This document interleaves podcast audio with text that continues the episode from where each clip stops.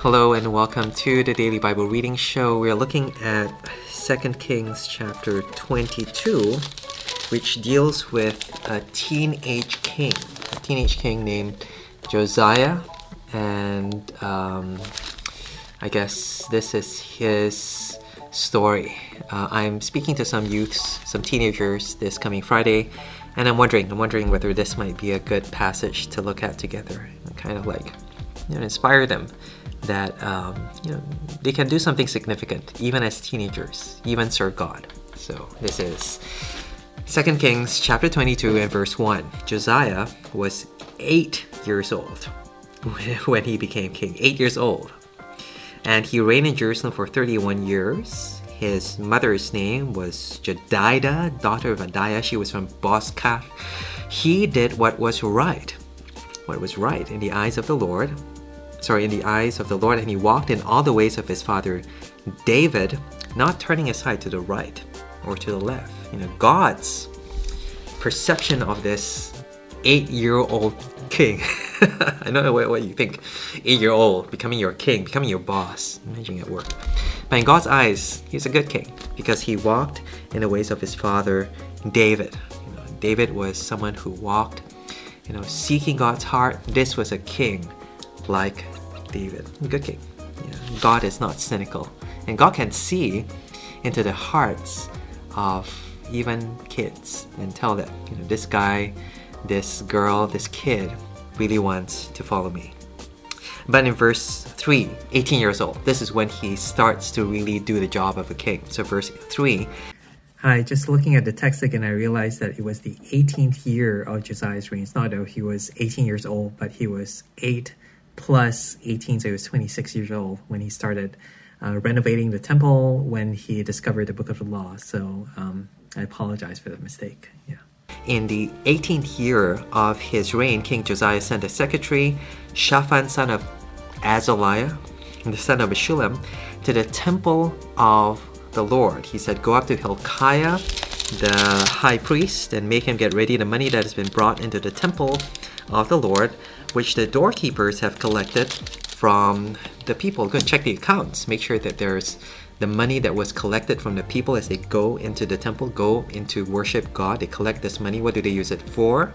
Verse 5 Make them entrusted to um, the men appointed to supervise the work of the temple. In other words, use this money, take this money, trust it into the people who are renovating you know, improving the temple, doing physical construction in maybe repairing or improving the temple.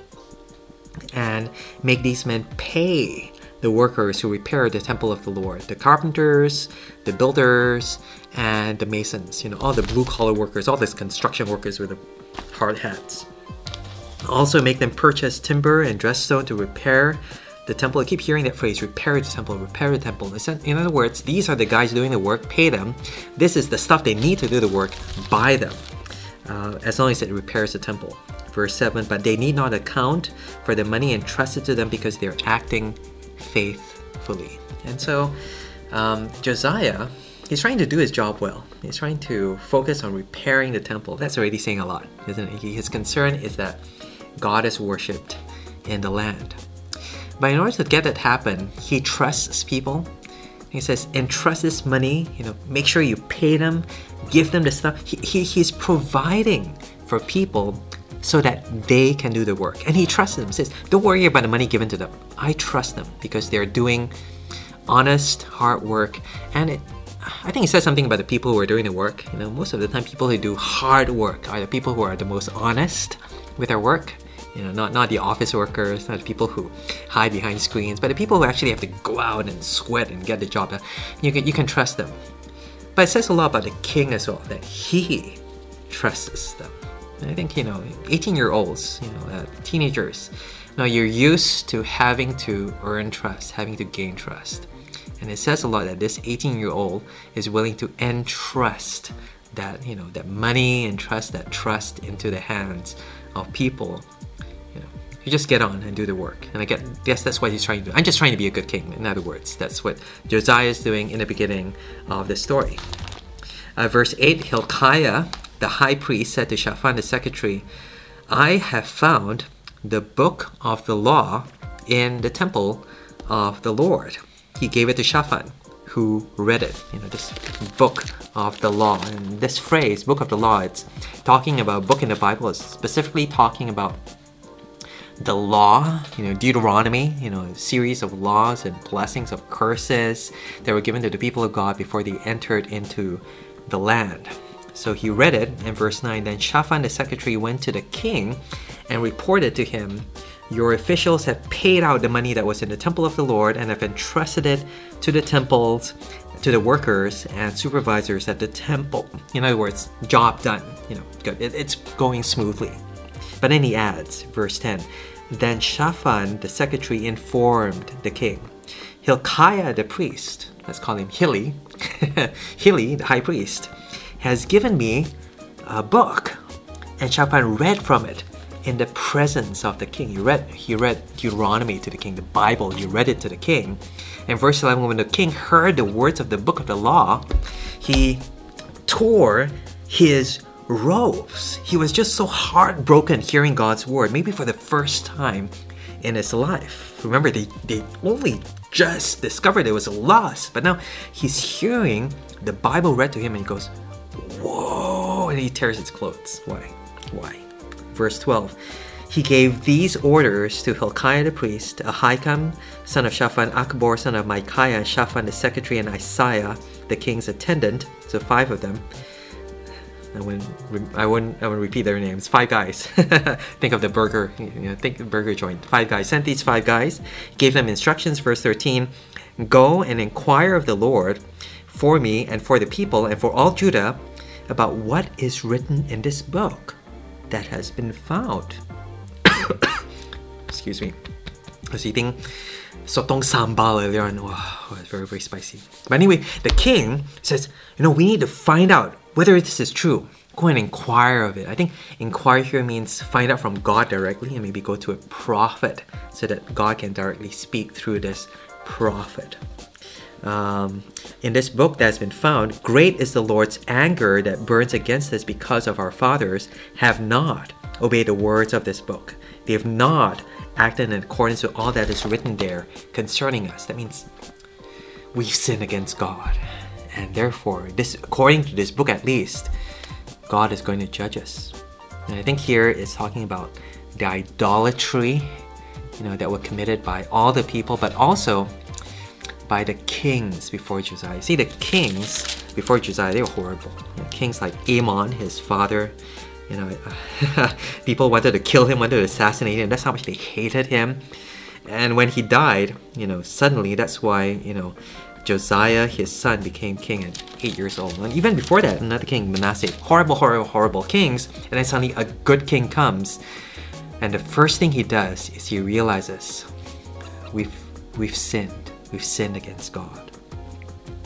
Uh, verse 14 Hilkiah the priest, Ahikam, Achbor, Shaphan, and Isaiah, the five guys, went to speak to the prophetess Huldah. Prophetess means female prophet, and her name is Huldah, who was the wife of Shallum, son of Tikva, interesting name, the son of Harhas, keeper of the wardrobe. Maybe he was a fashion designer, keeper of the wardrobe.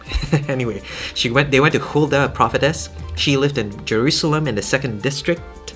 Verse 15, she said to them, This is what the Lord, the God of Israel, says. Tell the man who sent you to me, this is what the Lord says. Dun, dun, dun, what's God to say? I am going to bring disaster on this place and its people according to everything written in the book the king of Judah has read. You know, this is true. You know, you have sinned. And therefore, God will judge us. Everything that God says He will do, He will do in this book. Because they have forsaken me and burned incense to other gods and provoked me to anger by all the idols their hands have made. My anger will burn against this place and it will not be quenched. It means God is so angry. There's just no way you can escape this judgment. You know, it's it's a done deal because of their idolatry. They've actually made these idols and they worship these idols instead of worshiping God. God's going to bring about all the judgments He's promised in the book of Deuteronomy.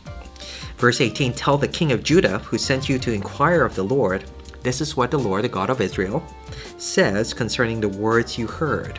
Verse 19 Because your heart was responsive, and you humbled yourself before the Lord when you heard what I spoke, what I'd spoken against this place and against this people, that they should, they would become accursed and laid waste, and because you tore your robes and wept in my presence, I have heard you.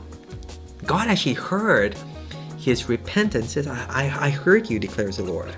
Therefore, I will gather you to your fathers, and you will be buried in peace. Your eyes will not see all the disaster I'm going to bring on this place. So they took her answer back to the king.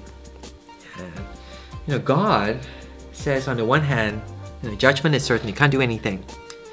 But because you repented, I will hold back this judgment until the next guy, until you die. In other words, God holds back this judgment because of the repentance of the king. What, what, what, what do we see here? What do we see? Well, we see on the one hand that there is hope. Now, even in the face of judgment, there is always hope as long as we repent. The king repents, and God says, you know what? Just because of that, because of one person, I will hold back this judgment. So, hope, there is always hope where there is repentance. But I think the bigger picture is that it's the king who repents. The focus is on this particular king, who is a good king, Josiah, who has been a faithful king since he was eight years old. The Bible is not uh, joking about that, it's not cynical about that. It says, you know, this was a real deal.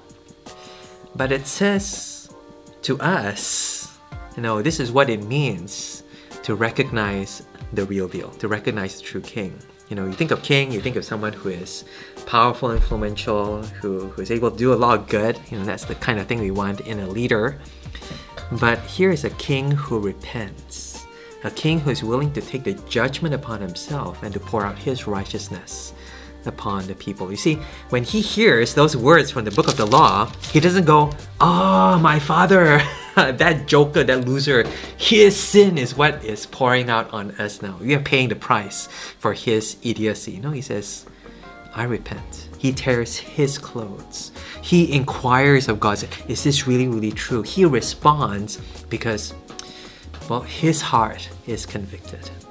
And it's again his own repentance that results in the righteousness that is poured out on the nation. You know, God stays back his hand of judgment because of him, but also stays back the judgment on the entire land. You'll not see this disaster on the entire land. And so everyone benefits because of this king's righteousness. And that's how you know he's a good king.